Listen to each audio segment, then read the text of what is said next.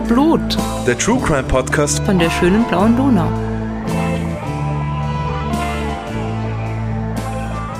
Hallo, das sind wir wieder, die Podcast-Posse mit Wiener Blut, dem True Crime Podcast von der schönen blauen Donau.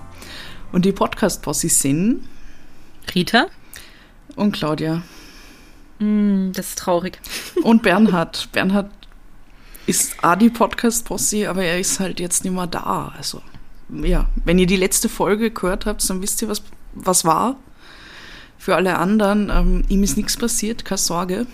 Er hat nur seinen Traumjob gefunden und hat jetzt leider nur mehr ganz, ganz wenig Zeit für die Podcast-Posse. Also eigentlich wahrscheinlich nur mehr ein Prozent. Und werkt eher im Hintergrund und wird nicht mehr bei den Aufnahmen dabei sein und keine Fälle recherchieren. Aber vielleicht kommt er ja mal wieder zu Besuch. ja, so, genau. Und Wenn er Zeit hat. er richtet mir immer noch mein Equipment ein, weil das kann er gut, nicht? Und, Und äh, mir hoffentlich auch, wenn ihr irgendwann wieder vorbeikommt zum Aufnehmen. und er hört natürlich weiterhin unsere Folgen, hoffe ich. Zumindest behauptet er das. Wir werden ihn testen. Mhm. Oh ja, genau. Bernhard, wenn du diese Folge hörst, Codewort Holunderbaum. Äh, jetzt, wo wir das geklärt haben, ähm, müssen wir weitermachen. Mhm. Zu zweit, Ja. wie bisher. Ja, es wird seltsam, Äh, aber wir versuchen Aber wir es. schaffen das. Ja, ja. Wir versuchen es. Wir geben unser Bestes. Und wir haben hoffentlich fancy Drinks dabei dafür. Ja, Oder? Was das haben du? wir. Und zwar war der Bernhard, jetzt muss ich schon wieder über den Bernhard reden, aber er war vorher beim Einkaufen und er ist freudestrahlend wiedergekommen und gesagt, er hat mir einen Fancy Drink vorbeigebracht, mitgebracht, den wir noch nie gehabt haben. Und jetzt ist es etwas, das bitter ist. Und er sollte Oh. eigentlich wissen, dass ich keine bitteren Getränke mag. Aber ich werde es jetzt trotzdem probieren. Und es ist, es heißt Salva Maro Fresh Bitter. Und es kommt aus dem Salzkammergut und es ist, wartet, aha, prickelnde Bitterlimonade mit Aro Aronia und Kräutergeschmack. Also da sind alle möglichen Kräuter drin. Es hat ja irgendwas, es wird irgendwo angebaut im, in irgendeinem Benediktinerstift von irgendwelchen Mönchen, keine Ahnung. Es, Klingt schon fancy. ja, ja, es schaut ja schön aus, es ist so rot. Aber es wird mir wahrscheinlich nicht schmecken. Also das, das bedeutet aber nichts. Ich mag halt nur keine bitteren Getränke. Jetzt kriege ich es nicht auf. Okay, Moment. There we go.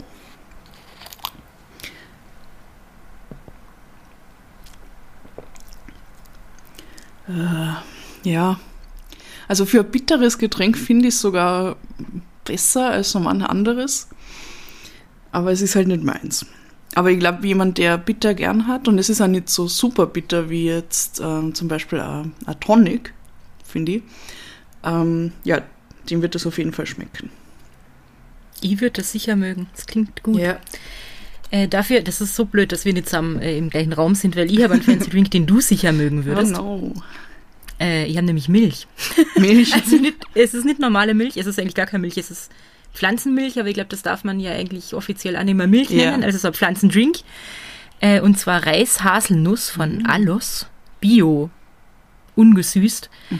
Ähm, und das ist unglaublich gut, weil es ist ungesüßt, aber es ist trotzdem ein bisschen süß. Also es ist perfekt. Ich habe so zuckerfreies Müsli, das halt Mhm. nach nichts schmeckt. Und wenn du das mit dieser Milch unter Anführungszeichen trinkst, äh, isst, dann ist das ganz toll. Und äh, jetzt trinke ich das aber pur und es schmeckt wie so flüssiges Nutella, nur halt nicht so süß, Oh aber schon ein Gott. bisschen süß. Also es ist urgut einfach, es ist ganz toll. Kalt und warm und überhaupt. Das klingt Ganz super. großartig. Wo kriegt man das? Bei Dens habe ich es gekauft. Ah, fancy. In Leasing gibt es keinen Dance. Ja, Aber ja, das klingt wirklich gut. Das möchte ich einmal Ja, es probieren. Ach, wenn wir jetzt lecker. tauschen könnten. Das wäre schön, ja. Aber vielleicht kann ich dir irgendwann demnächst eins mitbringen oder so. Mhm. Ja. Ja, dann, dann, dann könnten wir ja direkt zu unserem neuen Fall schreiten, würde ich sagen. Könnten wir. Wir müssen Mhm. nicht einmal mehr würfeln, Na. weil du warst ja letztes Mal dran. Mhm. Also es liegt nahe, dass ich heute dran bin. Ja. Was Und hast du mitgebracht? Erzähl. Was Spannendes, aber ich muss heute ganz anders anfangen wie sonst. Okay. Ähm, ich muss nämlich heute mit meiner Quelle anfangen. Das heißt, ihr müsst eigentlich nicht, aber ich freue mich so darüber, dass ich diese Quelle entdeckt habe und äh, die, die Quelle an sich ist schon so äh, spannend. dass ich mir gedacht habe, wir fangen damit an, bevor wir zum eigentlichen Fall kommen. Mal schauen, äh, wie du das findest und wie ihr da draußen das findet. Könnt ihr uns ja dann auch sagen. Ähm, der Fall, den ich euch heute mitgebracht habe, stammt nämlich aus dem Buch Der Wiener Peter Wahl, eine Sammlung der interessantesten Kriminalprozesse aus Alt- und Neu-Wien von Ubald Tartaruga. Ein toller Name. Ja. Ubald. Und Ubald Tartaruga. Super. Und äh, dieses Buch ist schon 1913 erschienen. Und dann gab es im Jahr 2000 nochmal eine kommentierte Ausgabe, die aber, glaube ich, mittlerweile auch schon wieder vergriffen ist. Jetzt ist das Tolle, aber äh, wenn man nicht das Glück hat, in einem Antiquariat irgendwie dieses Buch zu finden, dann kann man das online lesen bei Projekt Gutenberg. Mhm. Und das kennst du, glaube ich, eh, Claudia, dieses Projekt Gutenberg. Kostenlose deutschsprachige Volltext-Literatursammlung, und zwar die weltweit größte, äh, wo es irgendwie 10.000 äh, Werke oder über 10.000 Werke gibt. Ähm, natürlich meistens alte Sachen, wo die Rechte irgendwie schon, schon abgelaufen sind, aber unter anderem eben auch diesen ähm, Wiener Peter Wahl. Und jetzt stellt ihr euch vielleicht zwei Fragen, die ich mir zumindest gestellt habe, nämlich, wer ist Ubald Tataruga? Und was zur Hölle ist der Peter Wahl? Also ich habe mir die Fragen auf jeden Fall gestellt. Okay. Äh, dann erzähle ich jetzt erst was über den, den Ubald Tataruga. Der ist nämlich mindestens so spannend wie sein Name. der wurde äh, 1875 in Wien geboren und zwar unter dem doch nicht ganz so exotischen Namen Edmund Otto Ehrenfreund. Ah, ich habe gewusst, das ist ein Pseudonym. Niemand kann Ja. so einen Namen haben. Er ist äh, in einer jüdischen Familie geboren und ist dann 1899 ähm, vom Judentum zum evangelischen Glauben konvertiert. Und im Zuge dessen hat er seinen Namen geändert, weil das durfte man. Wenn man konvertiert, kann man auch seinen Namen oder konnte man auch seinen Namen automatisch ändern. Er hat dann Jura studiert und ist 1902 in den Staatsdienst eingetreten und später zum Polizeikommissar in der K&K Polizeidirektion in Wien geworden. 1906 hat er geheiratet, und zwar die Amalia Adolfine Marie Neuwirth. Ähm, traurigerweise ist aber diese Ehe zwangsgeschieden worden, 1939. Oh. Ja, weil er ja immer noch jüdisch war, in den Augen der Nazis Ach zumindest. so, ja, okay. Genau. Ähm, aber gehen wir nochmal einen Schritt zurück. 1920 ist er schon pensioniert worden, recht früh eigentlich, ähm, und hat dann aufgehört, im Polizeidienst zu arbeiten und stattdessen äh, am Institut für kriminaltelepathische Forschung gearbeitet. Dieses ähm, Institut ist irgendwie mit der Unterstützung eines reichen Förderers, ich habe nicht herausgefunden, wer das war, und des Wiener Landgerichts entstanden. Und der Ubald Tartaruga hat es deswegen geleitet, weil er nämlich die Theorie vertreten hat, dass äh, Kriminalwissenschaft, also Forensik und was da alles reinfa äh, reinfällt, und die Forschung über Telepathie ähm, weiter ergründet werden sollten und daraus irgendwie eine, eine eigene Disziplin der Kriminaltelepathie entwickeln, entwickelt werden sollte. Ja, das hat nicht so gefruchtet. Hat nicht so gut funktioniert, aber ist schon spannend irgendwie. Er war übrigens auch der Leiter des Wiener Parapsychischen Instituts. Also er hatte es mit so äh, übernatürlichen Phänomenen. Ja. Genau. Und äh, er hat zu beiden Gebieten, also Telepathie und äh, parapsychologische Dinge, hat er äh, Bücher verfasst. Und er hat ein Buch geschrieben, äh, Polizeihumoresken, heitere, lustige und drastische Skizzen aus dem großstädtischen Polizeidienst. Und eben diesen, diesen äh, Wiener Peter Wahl. Ähm, dann, das habe ich eh schon gesagt, Machtergreifung der Nazis, Zwangsscheidung, ähm, traurigerweise. Der Ubald Tataruga ist dann äh, in die Tschechoslowakische Republik geflüchtet, mehr oder weniger. Hat sich dann von dort aus aber weiter gegen den Nationalsozialismus eingesetzt, äh, ist verhaftet worden und dann ist er äh, schlussendlich 1941 im Konzentrationslager in Dachau gestorben. Also kein, kein, wirklich kein schönes Ende, aber eine sehr spannende Lebensgeschichte, finde ich. Also man könnte wahrscheinlich über diesen Ubald Tataruga, wenn man noch mehr nachforscht, schon ganz viel noch erzählen. Aber ich bin ja jetzt immer noch die Antwort schuldig, was Peter Wahl ist. Was ist ein Peter Ist eine Sammlung von historischen Strafrechtsfällen. Ähm, und die gibt es schon ziemlich lang als, als Literaturform. Blütezeit 19. und Beginn des 20. Jahrhunderts. Und damals, so habe ich gelesen, hat so ein Peter Wahl eigentlich in jede gut ausgestattete Privatbibliothek gehört. Das ist lustig. Das ist richtig interessant. Was Ähm, macht man damit? Man liest. Und bildet sich weiter über. Man liest und bildet sich. Eigentlich ist das nichts anderes, als äh, was wir heute tun, wenn wir uns irgendwelche True Crime Dokus Ja. anschauen. Genau. Ähm, also nach dem Zweiten Weltkrieg gab es dann noch äh, ganz vereinzelt irgendwie Veröffentlichungen von solchen Peter Wahl-Sammlungen. Ähm, aber je mehr das Fernsehen und Fernsehdokumentationen irgendwie an Bedeutung gewonnen haben, desto mehr ist das irgendwie in den Hintergrund getreten. Und also das finde ich halt voll spannend, ähm, weil das halt eigentlich nur wieder einmal sagt, dass True Crime immer schon so interessant war und dass die Leute es sich gern damit, gern, was sich damit beschäftigt haben. Und ja, Oh ja. was wir halt heute auf Netflix machen, haben die Leute damals in der Bibliothek getan. Aber auch in den, in den Zeitungen, wo es halt diese ganzen Gerichtsreportagen ergeben hat. Voll, genau. Das Ja. gibt's ja jetzt auch nur mehr selten. Das ist eigentlich schade. Mhm. Ja. Und ähm, Aber Ja. noch einmal zu diesem forensisch, wie, wie heißt das, forensisch-telepathischen, äh, da? Kriminaltelepathie. weil das ist ja, eig- eigentlich ist das ja voll der coole Gedanke, wenn das funktionieren würde. mhm. Dass es Menschen gibt, die man, also ich meine, ich nehme mal an, dass das dahinter steht, irgendwie Menschen, die man so ausbilden kann oder die diese Fähigkeiten besitzen, dass sie Verbrechen vorhersagen können dann. Mhm. Ja, oder die halt dann irgendwie rausfinden können, wo was ist und wo wer ist und was passiert ist. Ja. Also wo ja immer noch manchmal so äh, Wahrsager und Mhm. Wahrsagerinnen hinzugezogen werden zu Fällen, vereinzelt. Okay, das heißt, es geht wahrscheinlich doch nicht in erster Linie darum, Verbrechen zu verhindern, sondern nur sie dann mit telepathischen Fähigkeiten aufzuklären. Vielleicht ist es aber das, ich Mhm. weiß es ehrlich gesagt nicht so genau.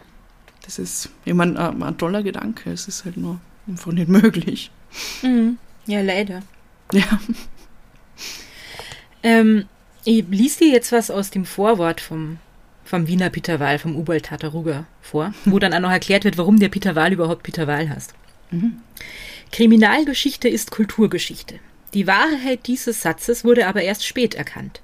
Der erste Schriftsteller, welcher eine Sammlung der merkwürdigsten Kriminalfälle für Juristen, Psychologen und das große gebildete Publikum schuf, das sind wir, war der berühmte französische Rechtslehrer François Gaillot de Pitaval. Mhm.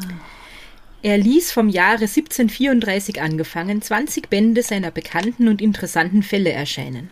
Eine Auswahl dieser Kriminalgeschichten wurde im Jahre 1792 in Jena unter dem Titel Merkwürdige Rechtsfälle als ein Beitrag zur Geschichte der Menschheit veröffentlicht.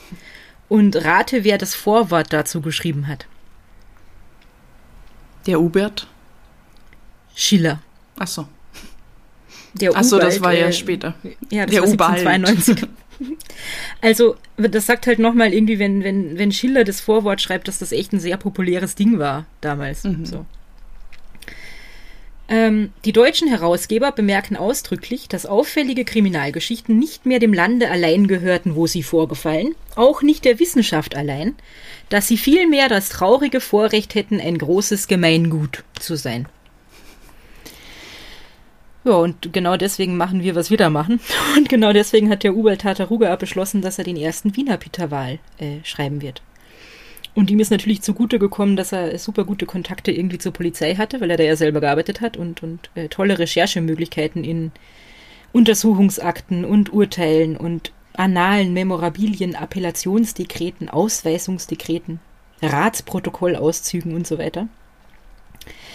Und äh, er hat es sich in seinen eigenen Worten zur Aufgabe gestellt, zum ersten Mal einen Wiener Peter Wahl zu schreiben und seinen Mitbürgern zu zeigen, dass es auch bei uns nichts mehr Neues gibt, dass vielmehr schon alles da gewesen ist. Äh, tatsächlich war mit diesem Peter Wahl, von dem es vier Bände gibt, so erfolgreich, dass es dann zehn Jahre später eine Neuauflage gab. Äh, und in der Neuauflage steht auch noch was total Spannendes im Vorwort zu dem Erfolg, den er hatte. Dies beruhte nicht nur auf der Vorliebe breiter Schichten für kriminalhistorische Erinnerungen überhaupt, sondern auch auf der Tatsache, dass Gerichte und Polizeibehörden im Wiener Peter Wahl ein Nachschlagebuch erblickten, welches imstande war, auch Illustrations- und Beweismaterial für verschiedene gegenwärtige Strafprozesse zu liefern. Ja, das Ins- macht Sinn, ja. Ja, in sehr überzeugender Weise trat dies besonders gelegentlich der im Jahre 1918 erfolgten Ermordung des Hotelstubenmädchens Marie Drida zutage, wo die Strafbehörden in die Lage kamen, in dem Täter Josef Fischer aufgrund des Wiener Peter Wahl mit allergrößter Wahrscheinlichkeit einen Mann zu erkennen, der bereits im Jahre 1874 Polizei und Landesgericht in einer bis heute unaufgeklärten sensationellen Mordaffäre beschäftigt hatte. Also das heißt, es gab einen Mord und die haben äh, jemanden als Täter identifizieren können, nur weil sie im Wiener Peter Wahl gelesen haben, was der halt irgendwie 30 Jahre vorher fast Mhm. äh, angestellt hat. Der strikte Nachweis ließ sich nur deshalb nicht erbringen, weil Fischer im Laufe der Voruntersuchung starb. Ah ja. So viel dazu. Äh, vielleicht äh, erzähle ich euch diesen Fall eh noch irgendwann, ähm, weil es klingt spannend und ich bin mir sicher, der Wiener Peter Wahl vom Ubald Tatarugger wird jetzt öfter in meinen Quellen auftauchen, weil es ist äh, super, was man da alles findet. Ganz viele Sachen, von denen ich noch nie was gehört habe, aber auch Sachen, die wir schon kennen, zum Beispiel die Geschichte von der Theresia Kandel ist da Ah. mit drin. Okay. Cool. Genau. Ähm, aber jetzt kommen wir vielleicht endlich mal zu dem Fall, den ich euch heute mitgebracht habe. Es geht heute um die Geschichte von Anna Bachmann. Anna Bachmann. Sagt mir gar Genau. nichts. Anna Bachmann. Und wir starten in die Geschichte rein im Jahr 1802. 1802 ist die Anna Bachmann 28 Jahre alt und äh, die Anna Bachmann ist Bauerntochter aus Niederösterreich. Ihre Eltern äh, haben einen Bauernhof in Pöchlan, das ist ähm, eine Gemeinde im Bezirk Melk, und ähm, haben ihre Bauernhofprodukte, damals schon, nicht nur die Hipster jetzt, äh, auf dem Markt in Melk verkauft, regelmäßig. Und äh, zum Markt zu gehen und die Sachen zu verkaufen, war die Aufgabe von der Anna, die älteste Tochter. Ich habe nicht genau herausfinden können, wie viele Kinder sie hatten, aber viele auf jeden Fall. Ähm, weil sie die älteste war, weil sie als besonders tugendhaft, rechtschaffen und zuverlässig gegolten hat. Und deswegen haben sie die Anna dahin geschickt, ähm, um da zu verkaufen. Aber darüber hinaus äh, wurde der Anna noch nachgesagt, dass sie sehr stolz war und sich ungewöhnlicherweise für die damalige Zeit nicht dem Willen eines Mannes beugen wollte. Ähm, Wasser erklärt, Was? warum sie mit, ja, wie kann sie nur, Unfassbar. warum sie mit 28 noch unverheiratet war, weil das war Ja. 1802, glaube ich, auch recht ungewöhnlich. Ähm, es gab wohl auch immer wieder Annäherungsversuche, weil, so der Tataruga, man hat hier ihr Alter auch nicht angesehen, ihre, ihr hohes Alter von 28. oh Gott. Ähm, aber sie hat halt all diese Annäherungsversuche und Anträge immer abgelehnt, weil sie einfach keinen Bock gehabt hat, zu heiraten. So. Ähm, jedenfalls, es ist 18 zwar, sie ist 28, unverheiratet, geht wie halt wahrscheinlich jede Woche oder regelmäßig zum, zum Markt, setzt sich dort irgendwo auf eine Parkbank, um sich ein bisschen auszuruhen, und dabei ist sie am Mann ins Auge gefallen. Dieser Mann wird im weiteren Verlauf der Geschichte immer nur der hohe Herr genannt werden. Ähm, er hat keinen Namen, es spielt ja keine Rolle, wie er heißt. Auf jeden Fall ist er sehr viel reicher und höher gestellt als die Anna. Dem sticht sie also irgendwie ins Auge, weil sie halt hübsch ist und nicht ausschaut wie 28, sondern jünger. und ähm, der setzt sich dann zu ihr auf diese Bank und, und fängt ein Gespräch mit ihr an. Und offensichtlich haben die zwar sich gut verstanden. Die, die Anna, der Anna hat es wahrscheinlich ganz gut gefallen, dass der jetzt irgendwie ähm, nicht einfach nur ein Bauer war, nichts gegen Bauern, aber halt nur was, mal was anderes, was sie noch nicht kannte, dass sie mit irgendwem anders ins Gespräch kommt, mit einem gebildeten äh, Mann. Die haben sich gut verstanden und die haben sich so gut verstanden, dass sie äh, von da an sich häufiger getroffen haben, wenn in Melk Markttag war und die Anna in der Stadt war. Und dann kommt es, wie es kommen muss. Sie verlieben sich. Ist der hohe, der hohe Herr, Herr. ist der hohe Herr viel älter als sie? Wissen wir das? Ich, na, ich weiß auch nicht genau, wie alt er ist, aber ich glaube, er war nicht, also nicht wesentlich älter. Okay. So im, im gleichen Dreh wahrscheinlich. Aber wie ihr euch jetzt vielleicht schon denken könnt, hat diese Liebesgeschichte trotzdem einen Haken, nämlich diesen Orgen Standesunterschied zwischen den beiden. Weil das ist ja nicht üblich, dass eine einfache Bauerntochter irgendwie so einen Bürgeradeligen vielleicht sogar ähm, heiratet. Und das war nicht nur für, für ihn ein Problem, das war ein Riesenproblem für ihre Eltern vor allem. Also es hat sich, weil die sich regelmäßig auf dem Markt getroffen haben, hat sich das rumgesprochen im ganzen Bekanntenkreis. Jetzt ist Melk damals auch nicht riesig gewesen und so, das wusste dann bald jeder. Ah, heute nicht. Ihre Eltern, ja und auch heute nicht, ihre Eltern haben auch davon erfahren und äh, die waren ziemlich entsetzt sogar Mhm. davon äh, und wollten das unbedingt verhindern, weil das einfach nicht standesgemäß ist. So. Ja. Na sicher, da haben sie wahrscheinlich gleich gesehen, okay, das hat doch keine Zukunft und warum sollte ihre Tochter das weiter verfolgen dann, ja. Das war Genau, damals halt so. haben sie sich, haben sie sich ja einfach Sorgen gemacht. Er meinte Mhm. das überhaupt ernst mit ihr Ja. und so. Ähm, Oh, no. und sie haben dann alles dran gesetzt, irgendwie einen, einen anderen Typen zu finden, der sie schnell heiratet, damit das ein Ende hat. ähm, jetzt muss man dazu sagen, dass der Bauernhof äh, war schon ganz lange im Familienbesitz, irgendwie immer weiter vererbt und komplett schuldenfrei, was jetzt auch nicht so selbstverständlich war. Ähm, und deswegen haben sie ja relativ schnell einen, einen Bauern gefunden, der gesagt hat, ja, ja, er heiratet die Anna. Ähm, obwohl der vermutlich auch gewusst hat, dass in einen anderen verliebt ist, weil das haben irgendwie im, in Pöchlern überhaupt alle gewusst. Ähm, aber wahrscheinlich hat man ihn dann da irgendwie überzeugen können mit der Mitgift. Die wird vielleicht relativ hoch gewesen sein, wenn das ein schuldenfreier Bauernhof ist und so. Aber die Anna hat sich halt, also der hat gesagt, er macht das, aber die Anna hat sich natürlich trotzdem entschieden geweigert und gesagt, die heirat den nicht, äh, weil ich, ich mag die nicht und ich bin in einen anderen verliebt und so. Der hat aber nicht locker gelassen. Dieser Bauernsohn war ziemlich verbissen. Und irgendwann hat die Anna dann eingelenkt, weil sie sich gedacht hat, okay, sie, sie hat da keinen Ausweg mehr und sie will irgendwie ihrer Familie peinliche Szenen ersparen, ihrem, ihrem Geliebten, dem hohen Herrn möglicherweise auch. Und hat dann gesagt, ja, okay, dann äh, feiern wir Verlobung. Tragisch. Ja, ist schon traurig. Also man sollte nicht Verlobung feiern, weil man sich irgendwie dazu gezwungen fühlt. Das ist echt nicht, äh, Ja. nicht das Ideal. Aber das war, also ich meine, damals, pff, ich weiß nicht, ob es überhaupt wahnsinnig viele Liebesheiraten gegeben hat. Ja, eh. Nichtsdestoweniger ist es äh, traurig auf jeden Fall. Ähm, und es ist fast noch ein bisschen trauriger, weil die Anna dann irgendwann das Gefühl hatte, okay, dieser, dieser Bauer hat sich wirklich in mich verliebt. Also der hat sich sehr um sie bemüht und hat ihr dann irgendwie glaubhaft versichert, das ist, es geht ja gar nicht um die Mitgift und so. Ähm, und er macht das auch nicht nur deswegen, sondern er mag sie wirklich gern und, und er wird sie wirklich gern heiraten. Ähm, jetzt könnte man denken, Grund zur Freude. Sie hat gesagt, okay, verloben wir uns halt. Er hat sie irgendwie davon überzeugen können, dass er eh verliebt ist. Aber am Tag der Verlobungsfeier verschwindet Anna aus Pöchlern. Oh. Weil die Anna sich gedacht hat, wenn der jetzt wirklich in mich verliebt ist, macht das ja alles nur noch schlimmer. Ich will niemanden heiraten, der in mich verliebt ist, aber ich nicht in ihn. Ich bin eigentlich in einen anderen verliebt und außerdem bin ich schon schwanger von diesem anderen. Oh oh. Und die will jetzt diesem in mich verliebten Bauern nicht auch noch ein Kind unterschieben, sozusagen, das von ihm gar nicht ist. Genau. Und deswegen ist sie einfach heimlich aus Pöchlern verschwunden am Tag der Verlobungsfeier. Ei, ei, ei. Und hat ihrem Geliebten, dem hohen Herrn, geschrieben und hat ihm gesagt, sie ist jetzt weg aus Pöchlern, sie geht nach Wien. Äh, sie wartet dort auf ihn, er soll auch nach Wien kommen. Ich glaube, er hat äh, irgendwie in Wien und in Melk Wohnungen oder Häuser oder so gehabt, dieser Dude. Ähm, sie wartet in Wien auf ihn ähm, und, und, und sie freut sich, wenn sie sich dort sehen können und, und er sie irgendwie dabei unterstützt, dass sie ein neues Leben anfangen, sozusagen. Aber, wieder erwarten, hat der das nicht so super gefunden. Ja, das habe ich befürchtet. Ja, und das ist vielleicht auch das, was ihre Eltern befürchtet haben. Er hat ihr geantwortet, dass er eigentlich nicht findet, dass das eine gute Idee ist und äh, sie soll doch lieber in Pöchlern bleiben und, äh, und tut auf ihn warten. Weil, warum soll sie jetzt seinetwegen nicht diesen Bauern heiraten? Das ist ihr wurscht. Es wäre ja viel einfacher, wenn er sie auf dem Land besuchen könnte, für irgendwelche Spaziergänge oder was er immer er sonst im Sinn hatte. Ähm, und sie nicht in Wien irgendwie zusammen sein müssten. Weil es halt für ihn bequemer ist, ne? wenn er sie da einfach nur, wenn es ihm gerade in den Kram passt, irgendwie besuchen gehen kann. So klingt das. Ja. Fuck you, hoher Herr.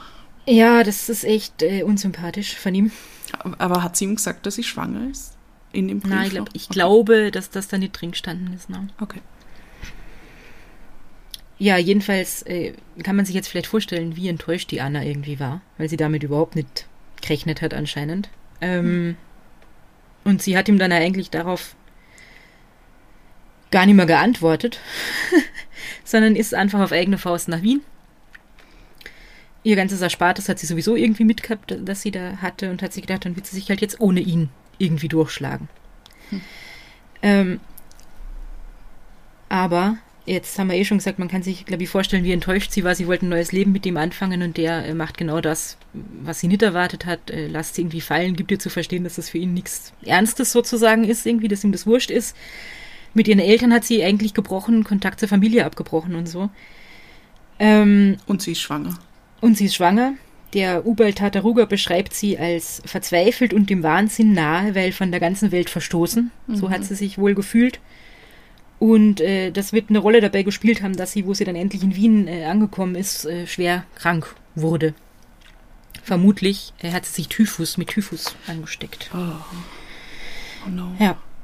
Und äh, deswegen musste sie dann ins Spital. In diesem Spital äh, kam es dann leider zu einer Frühgeburt und, und das Kind hat dann nicht überlebt, weil es ja noch zu früh war irgendwie. Ähm, und dann war ich weiß nicht, wie lange sie im Krankenhaus war, aber ich glaube, das ist schon eine, eine langwierigere Geschichte mit dem Typhus. Er hat dort keinen Besuch bekommen, weder von diesem hohen Herrn, der vielleicht gewusst hat, was los ist, oder auch nicht. Das weiß sie nicht genau. Äh, nicht von ihrer Familie. Also die haben sie jetzt auch nicht irgendwie gesucht und, äh, und versucht rauszufinden, was passiert ist, was mit ihr los ist. Oder zumindest haben sie sie nicht in Wien im Spital gesucht oder besucht. Ähm, also sie war da ganz allein und äh, wo sie dann endlich wieder aus dem Krankenhaus entlassen worden ist, da waren äh, ihre ganzen Ersparnisse aufgebraucht. Oh, Weil okay. war nicht so geil mit Sozialversicherung damals. Und das war wahrscheinlich teuer, äh, so lange im Spital zu sein. Oh man. Ja. Aber sie Und hat jetzt steht- überlebt. Sie hat überlebt. Ähm, und sie hat sich zumindest zu nichts zwingen lassen, was sie nicht tun wollte. Weder von dem hohen Mhm. Herrn noch, noch von ihrer Familie irgendwie. Aber sie steht jetzt wieder vor der Entscheidung, äh, was soll sie machen?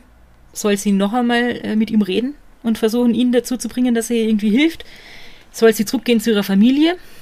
Oder soll sie versuchen, ganz allein auf eigenen Beinen zu stehen und sich einen Job suchen?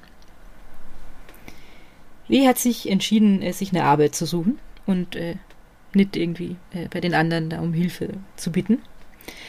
Und das hat äh, ganz gut funktioniert. Sie hat relativ schnell eine Anstellung als Köchin gefunden und hat dann auch wirklich die nächsten 15 Jahre oder fast 15 Jahre äh, in Wien als alleinstehende Köchin gelebt und gearbeitet.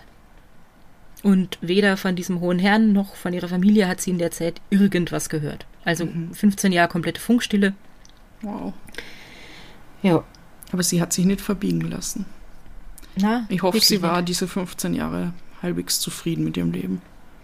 Das hoffe ich ja für sie. Weil ich befürchte, da wird noch was Schlimmes kommen. Also, Ja, die, die Geschichte ist ja noch nicht zu Ende. ja, Ne? ja, ja, ja.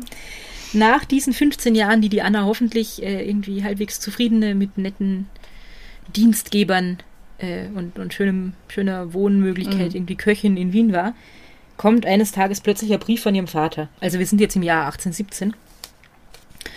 Und in diesem Brief von ihrem Vater steht drin, der Familie geht's ganz schlecht. Die sind mittlerweile, obwohl sie so stolz drauf waren, einen schuldenfreien Bauernhof zu haben, hoch verschuldet. Das ganze Haus und der Hof sind in den Händen von irgendwelchen Wucherern. Also die haben da Dinge verpfändet und so. Und er schreibt in diesem Brief, ah, schuld ist die Anna. Oh. Weil sie hat ja dadurch, dass sie irgendwie nicht geheiratet hat und einfach abgehaut ist und so, hat sie Schmach und Schande über die Familie gebracht. Skandalöses Verhalten. How dare she? Äh, Durch ihre Affäre mit diesem reichen Typen und ihr plötzliches Verschwinden hat sie den guten Ruf komplett zerstört. Das ist der Grund, warum sie jetzt Schulden haben. Und deswegen ist es ja ihre Pflicht, dass sie jetzt den Eltern hilft, wirtschaftlich wieder auf die Beine zu kommen. Nach 15 Jahren, wo, wo sie sich nicht meldet haben. Wow. Genau. Und der Vater hat da gleich einen Vorschlag, wie sie das machen soll. Sie soll doch nämlich jetzt wieder Kontakt zu ihrem hohen Herrn aufnehmen und äh, dem ein schlechtes Gewissen machen, beziehungsweise ihn sogar vielleicht ein bisschen erpressen mit, wir könnten das hier öffentlich machen und so, äh, damit der ein bisschen Geld auslässt. Aber was heißt öffentlich machen? Das hat doch schon jeder gewusst, oder? Ja, in Pöchlern und so, aber nicht unbedingt in seinen Kreisen. Ne? Die sind ja in komplett anderen Okay. sozialen Schichten unterwegs irgendwie. Ja, also sie soll jetzt eigentlich da hingehen und den so ein bisschen erpressen, sagt der Vater. Jetzt ist die Anna erstmal schockiert, dass sie einen Brief kriegt nach 15 Jahren. Dann ist sie ziemlich traurig zu hören, dass es ihrer Familie so schlecht geht. Äh, aber in erster Linie ist sie eigentlich entsetzt und irgendwie angewidert davon, ähm, was die ihr vorschlagen. Und sie soll dann wohl ähm, so den Standpunkt vertreten haben, sie, sie will lieber die Verstoßene bleiben, weil das ist sie ja letztendlich, ist sie ja verstoßen worden von der Familie. Ähm, und, und, und die, die als ehrlos gilt, weil sie halt mit dem was angefangen hat und abgehauen ist und so und ein uneheliches Kind hatte, ähm, als sich irgendwie auf so eine Stufe zu begeben und da äh, kriminell zu werden, sozusagen.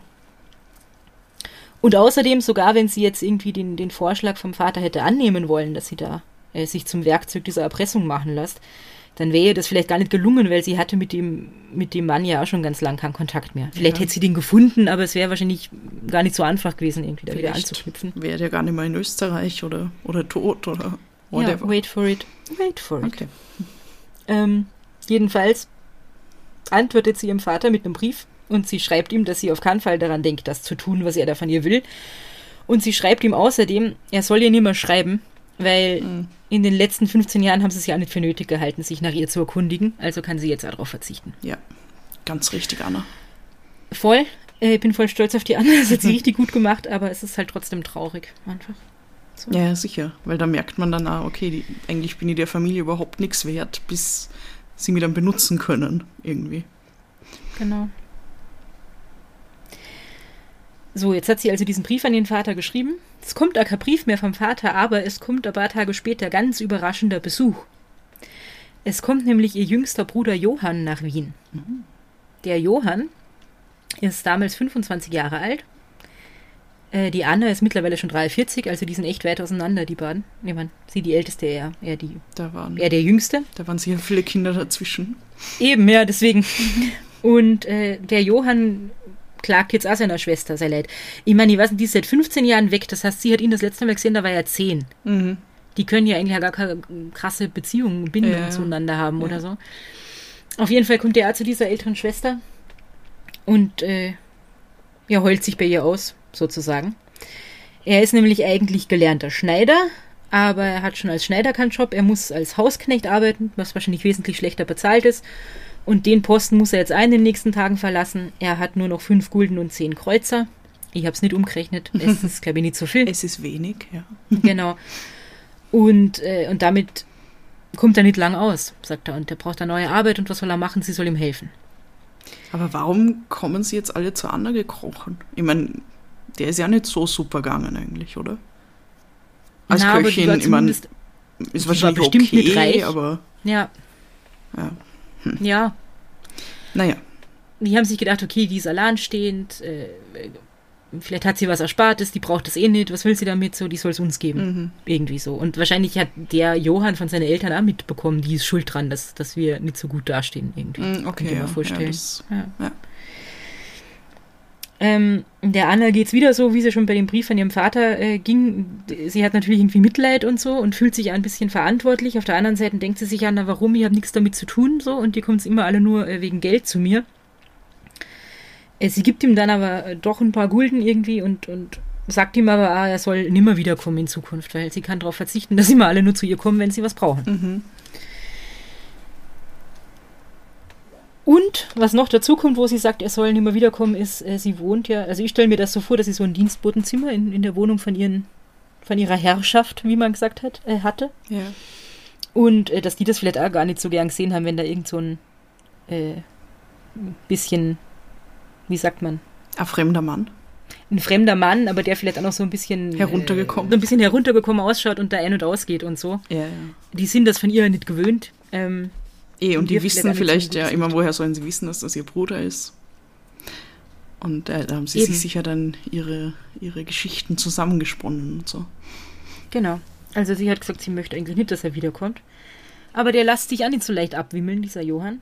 Ähm, und spricht sie auch noch mal drauf an. So, aber der Vater hat ihr doch geschrieben, können wir das nicht so machen, wie das vorgeschlagen hat, wollen wir nicht diesen hohen Herrn erpressen, dann wird es uns ja allen besser gehen. Mm, Die Anna wird daraufhin richtig wütend und schmeißt ihn raus und äh, sagt ihm auch nochmal, sie will von ihm und von ihrer ganzen Familie jetzt endgültig nichts mehr wissen. So.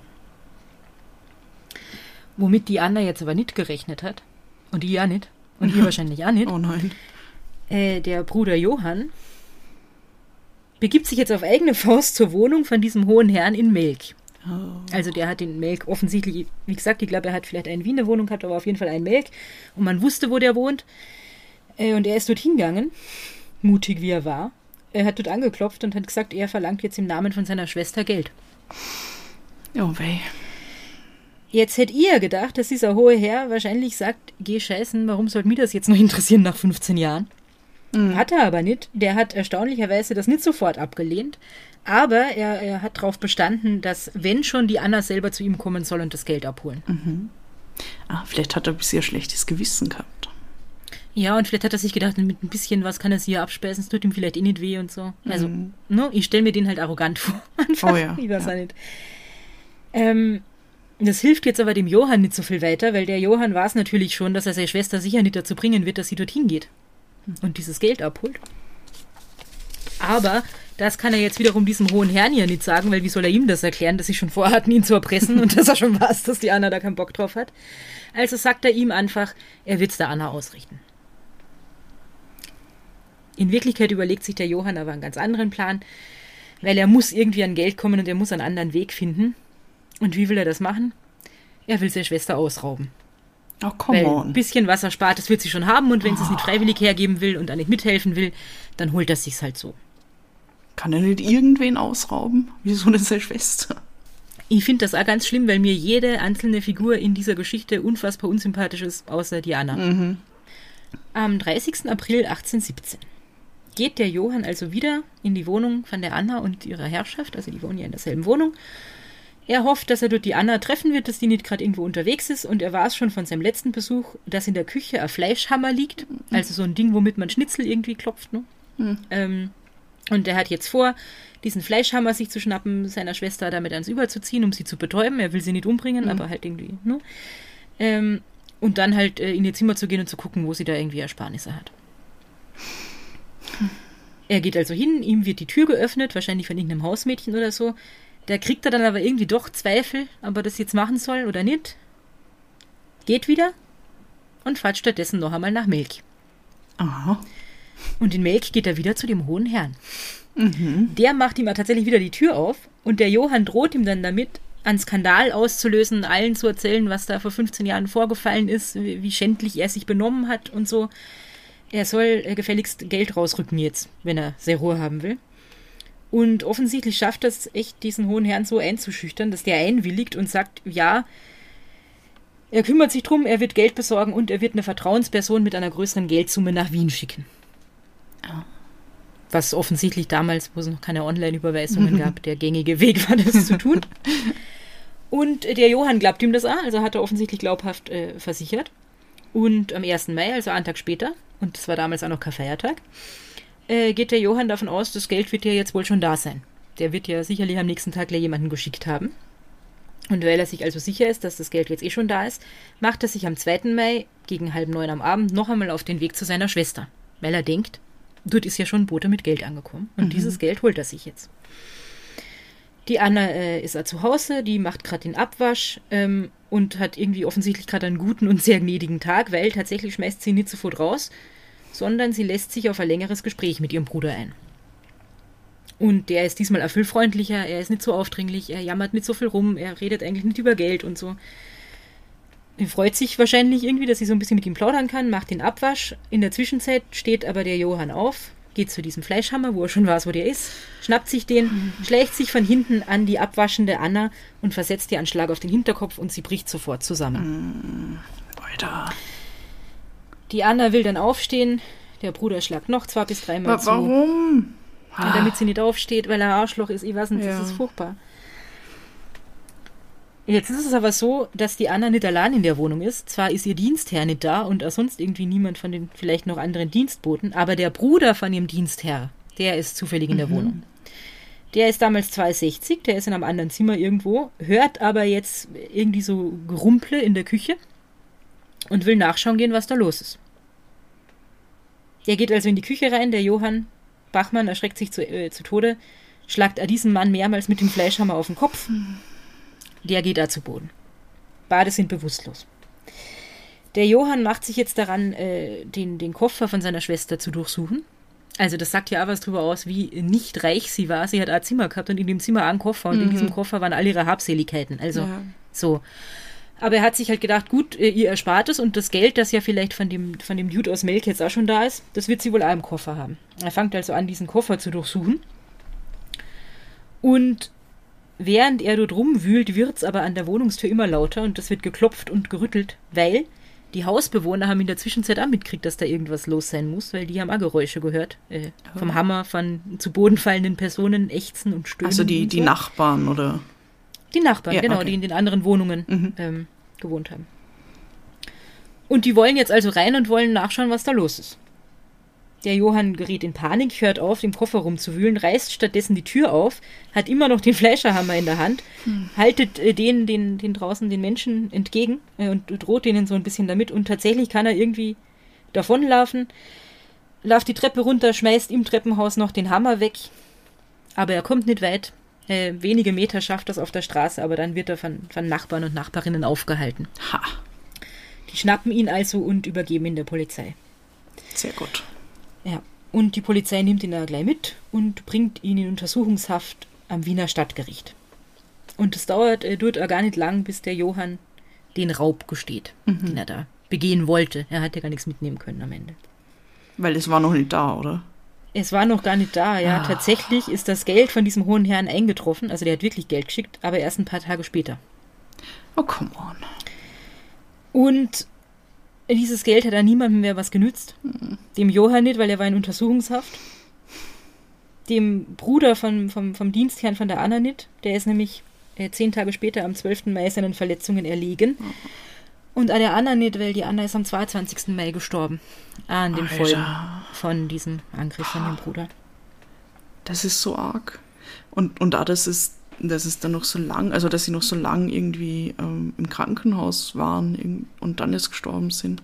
Ja, er 10 Tage, sie 20 Tage. haben wahrscheinlich, also ich stelle mir vor, die haben irgendwelche schlimmen inneren Ja. Blutungen, Verletzungen oder sonst was gehabt, was man damals auch noch nicht so gut feststellen und schon gar Mhm. nicht behandeln konnte, wahrscheinlich. Grauenhaft. Was hat der Johann getan? Oh, Ja, und für nix. Für nix, ja. Seine Für eigene nix. Schwester. Ja. Und ja, was ist mit dem Johann passiert? Der ist auch verurteilt worden, noch im selben Jahr, im Juni. Also hat nicht lange gedauert, einen Monat ungefähr. Und zwar zum Tod durch den Strang. Dieses Urteil sollte am 26. Juni vollstreckt werden. Und laut dem Ubaltater Ruger gehört die Hinrichtung von Johann Bachmann zu einer der aufsehenerregendsten, die die Wiener Kriminalgeschichte kennt. Oder halt damals. Bis dahin, kannte. ja. Genau. Ähm, es war ja so, und das haben wir, glaube ich, eh schon öfter thematisiert, dass ganz oft äh, Todesurteile äh, umgewandelt wurden in lebenslange Kerkerhaft, weil der Kaiser so oft Begnadigungen ausgesprochen hat. Und der Johann hat äh, ganz natürlich, finde ich, auch darauf gehofft, dass er vielleicht noch begnadigt wird. Es ist aber nicht passiert. Und wo er dann äh, gemerkt hat, okay, das passiert nicht und die muss jetzt wirklich sterben, ist er in ganz panische Todesangst verfallen, was man da irgendwie ganz gut verstehen kann. Äh, er hat irgendwie alles verweigert, jeden geistlichen Beistand, weil es ist ja, glaube ich, normal, dass ein Priester kommt und dir die Beichte abnimmt und mit dir redet und es wollte alles nicht. Er hat sich mit Händen und Füßen gewehrt und so getobt, dass sie ihn fesseln mussten an Händen und Füßen und ihn dann gefesselt auf den Malefizwagen geladen haben. Oh, also ja. so eine, was die, so eine Holzkarre, mit der man zur Hinrichtungsstätte befördert wird. Und äh, mit diesem Malefizwagen ging es dann zur Spinnerin am Kreuz. Kennen wir schon, am Wienerberg, äh, wo die Hinrichtungsstätte damals war. Und was wir auch schon kennen aus der, ich glaube, es ist eh die Folge mit der Theresia Kante, Ja, genau. äh, was für ein Spektakel die Mhm. äh, solche Hinrichtungen damals immer waren. Das war da so. Ein ganzer Menschenzug hat die Fahrt von diesem Malefizwagen äh, zur Spinnerin am Kreuz begleitet. Sind da hinten rein spaziert und so, um ja nichts zu verpassen. Und äh, dieser Malefizwagen fährt in irgendeine jähe Kurve. Und weil der Johann Bachmann sich an nirgends festhalten kann, weil er ja an Händen und Füßen gefesselt ist, fällt der vom Wagen runter. Oh oh. Oh shit. Ah, eh ahn Schreckliches. Ja, es ist überhaupt alles schlimm, weil in dieser Menschenmenge, die da halt sich drumherum versammelt hat, gibt es ein Riesengeschrei irgendwie. Ne? Die, der, ja, der ist runtergefallen, er schreit selber irgendwie. Es ist ein riesen Tumult, bis sie ihn wieder in den Wagen gepackt haben und so. Es gibt wahrscheinlich Leute, die das gut finden, dass er rausgefallen ist. Dann gibt es welche, die finden das nicht gut, denen tut er irgendwie leid und so. Also es muss total eskaliert sein, da schon. Ach so, okay. Ich, ich habe gedacht, sie lynchen ihn jetzt. Na, na, sie haben ihn nicht gelüncht. Erstaunlicherweise gab es, glaube ich, das wird man später noch äh, mehr raushören, äh, doch verwunderlich viele Leute, die nicht so zum Lünchen aufgelegt waren, sondern mehr Mitleid hatten. Okay. ich, ich weiß leider nun von kaum von diesen Menschen, wie die ausgesehen haben. Der war noch jung, vielleicht hat er irgendwie so ein Lausbubengesicht gehabt, vielleicht war er irgendwie charmant oder so, nur dass man. Keine Ahnung. Ähm, auf jeden Fall, irgendwann kommt dieser Malefizwagen, also er ist wieder drauf und der Wagen kommt da irgendwann äh, beim Galgen an. Die Fußfesseln werden gelöst und der Johann fängt wieder an, sich zu wehren, zu treten, zu zappeln, äh, weil er halt nicht will. Und es ereignet sich, dass er weiße Taube zugegen ist. Und diese weiße Taube hat angeblich unaufhörlich um den Galgen gekreist und sich dann auf den Galgen gesetzt. Was dann in dieser Menge ganz viele Leute für irgendein Zeichen, für irgendwas gehalten haben. Weiße Tauben. Er ist unschuldig. Gesandt, ja. Abergläubisch, wie sie alle waren, vermutlich, oder viele. Und tatsächlich hat sich ja der Scharfrichter davon ablenken lassen, von dieser weißen Taube, die da die ganze Zeit rumgeflattert ist. Und der hat sich so sehr ablenken lassen, dass er die Schlinge äh, dem Johann nicht richtig um den Hals legen konnte. Oh oh. Und der ihm runtergefallen ist. Geh bitte. Der Johann vom Galgen. Mhm. Ähm, die Gehilfen von diesem Scharfrichter, die er dabei hat, eh immer, die haben den Johann noch auffangen können. Aber dabei haben sie ihn offensichtlich so brutal angepackt, dass es wiederum zu Protesten unter den Zuschauern und Zuschauerinnen kam. Die halt gesagt haben, Herrst, ihr könnt nicht mit dem so umspringen. Was ist ja legitim. Ich meine, jetzt ist ja. er eh schon zum Tode verurteilt und der soll schon trotzdem noch irgendwie nicht, nicht unnötig brutal behandelt werden. Und, und ja, man sollte ne? ihn nicht vom Galgen fallen lassen. Es ist, es ist glaube ja. ich, recht tief darunter. Mhm. also es ist nicht cool. Äh, da haben sie schon recht, aber es ist halt total abgangen wohl. Äh, und zwar so, dass äh, Polizei und Militär einstreiten mussten, um irgendwie diese Menge in Zaum zu halten. Wow. Bei dieser Hinrichtung. Und es gab alles wegen welche, einer weißen Taube. Ja, es gab wohl welche, die äh, versucht haben, äh, den Johann noch zu befreien und ihn zu retten. Weil sie sich gedacht haben, er hat es nicht verdient, hingerichtet zu werden. Und Aber das finde ich voll arg, weil ich, also ich meine, warum? Also ich meine, natürlich hat er es nicht verdient, das ist jetzt eine andere Sache, aber damals mhm. sind Leute halt hingerichtet worden, wenn sie andere ermordet haben. Und da finde ich es interessant, dass die so für ihn waren. Ja, ich finde es sehr erstaunlich. Deswegen würde es mir wirklich interessieren, wie der so drauf war, mhm. was der für eine Ausstrahlung hatte, wie er auf die Menschen gewirkt hat. Ja. Und ich glaube, es ist nicht so oft vorgekommen, dass diese Leute halt einfach so panisch waren. Das hat man ihm wahrscheinlich angesehen, dass man die mhm. fesseln musste, dass er dann noch rausgefallen ist, dass die den dann so extra hart angepackt haben. Und ja. die weiße Taube wird halt auch noch eine Rolle gespielt haben irgendwie. Weil sonst, ich meine, die Wiener und Wienerinnen beim Galgen sind sonst eher nicht so mitleidig mit, mit, ja. Bier und Würstel, oder? Genau, Eigentlich. arme Sünderinnen ja. Würstel und, und Bier und Schiss. Galgenbier, ja. ja.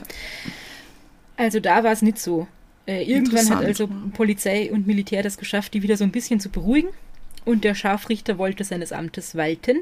Aber der zweite Versuch hat fast nicht geklappt. Was? Der Johann Bachmann hat seinen Kopf so fest auf die Brust gepresst, dass äh, der ah. Scharfrichter mit der Schlinge gar nicht reinkommen ist und ihm irgendwie so mit Gewalt das Kinn nach oben drücken musste, damit er ihm überhaupt den, äh, die Schlinge vom Galgen mhm. umlegen kann. Aber es hat dann äh, funktioniert und äh, der Johann Bachmann wurde hingerichtet. Was auch recht ungewöhnlich ist, also es war wohl damals so, dass man die äh, Hingerichteten bis zum Abend dieses Tages irgendwie äh, dort gelassen hat und ja. dann erst am Abend weggebracht hat. Ähm, und es haben anscheinend zahlreiche Menschen bis zum Abend irgendwie dort ausgeharrt und ihm Beistand geleistet oder so. Und okay. äh, es waren ja die ganze Zeit irgendwie Polizei- und Militärbeamte noch vor Ort, um die im Zaum zu halten. Diese Zuschauer. Und Zuschauer. War die weiße Taube auch noch da? Das habe ich nicht herausgefunden. ja, äh, und das ist jetzt nach dem super traurigen Ende von der Anna das grausliche Ende vom Johann Bachmann. Mhm. Was sie noch äh, herausgefunden hat, was ganz spannend ist, gegen den Johann Bachmann aus Pöchlaren, und ich nehme an, es gab in Pöchlaren nicht so viele Johann Bachmanns damals, äh, gab es schon ein Jahr vorher, 1816, auf Vorladung, weil er sich ohne Bewilligung der Obrigkeit als Untertan von Pöchlern entfernt hat. Und offensichtlich war es damals gang und gäbe, dass die Wiener Zeitung, damals österreichisch-kaiserlich privilegierte Wiener Zeitung, äh, solche Vorladungsdinge abgedruckt hat. Weil es wohl ganz oft passiert ist. Also du warst halt deinem, mh, hm, wie sagt man, deinem, deinem Lehnherrn oder was auch immer, mhm. dem Grafen oder keine Ahnung, äh, unterstellt. Und wenn der nicht gesagt hat, ist okay, wenn du woanders hingehst, dann durftest du nicht woanders hingehen. Ah, ja. Das heißt, der Johann ist vielleicht da schon nach Wien oder keine Ahnung, wo er hingegangen ist, gefahren, ohne dass die ihm das erlaubt haben und ist dann deswegen vorgeladen mhm. worden. Und außerdem äh, ist in der Wiener Zeitung vom 2. Juni 1817 die Todesanzeige von der Anna Bachmann noch zu finden. Oh. Anna Bachmann, Köchin, alt, 43 Jahre, von Nummer 873 in der Großen Schulerstraße, in räuberischer Weise am Kopfe verwundet worden und an den Folgen dieser Verwundung gestorben. Und die große Schulerstraße gibt es heute nicht mehr. Die heißt jetzt nämlich nur noch Schulerstraße und ist im ersten Bezirk. Also es war damals schon eine fancy Gegend. Ähm, und das ist so für alle, die sich in Wien ein bisschen auskennen, so in der Gegend um Wollzeile und Stubentor rum. Ah, okay. Ich kenne sie nicht. Mir ist ja noch Aber nie es ist eine nette. Gegend. Ja. Und ja, noch kurz zu meinen Quellen. Neben dem Wiener Peter Wall vom Ubald Tataruga äh, noch Wikipedia, wie eh immer. Die Österreichische Akademie der Wissenschaften, die Wiener Zeitung und geschichtewiki.wien.gv.at. Wow. Das war richtig gut. Ich habe richtig mitgelebt. Ja, Und jetzt cool. bin ich leer. Ja, es ist wirklich keine schöne Geschichte. Ich habe also ich habe noch nicht, muss ich gestehen, nicht den ganzen Peter Wahl gelesen. Ähm, und also die Theresia habe ich mir angeschaut, aber die hast du ja schon Mhm. äh, so gut erzählt, die müssen wir nicht nochmal machen. Und unter den Fällen, die ich mir ein bisschen genauer angeschaut habe, war das noch einer von den weniger deprimierenden. Ja, ja, das kann ich mir gut vorstellen. Ja. Aber äh, nichtsdestotrotz, ich glaube, ich werde da noch äh, öfter zum Recherchieren reinschauen, weil das ist schon ziemlich cool, Mhm, voll, ja. dass es dieses Buch äh, gibt und vor allem online und kostenlos. Ja. Das ist super. Ja, Wahnsinn. Ja. Also ich meine, das habe ich eh schon gesagt, aber mich würde echt interessieren, warum die dann alle noch so zu ihm halten, weil mir ist er wirklich grundunsympathisch. Aber da war sicher irgendwas. Also ich nehme an, dass auch über den Gerichtsprozess dann lang und breit irgendwie berichtet worden ist und vielleicht sind da irgendwelche Dinge rausgekommen und man merkt hat, okay, das, das mildert das Ganze irgendwie. Ja, schreckliche Armut, in der sie gelebt haben, keine Ahnung. Und, und wahrscheinlich auch dieses Ding von wegen, ja, okay, dass die Leute halt wirklich geglaubt haben, dass die Anna die Familie da äh, in, ins Elend runtergezogen hat.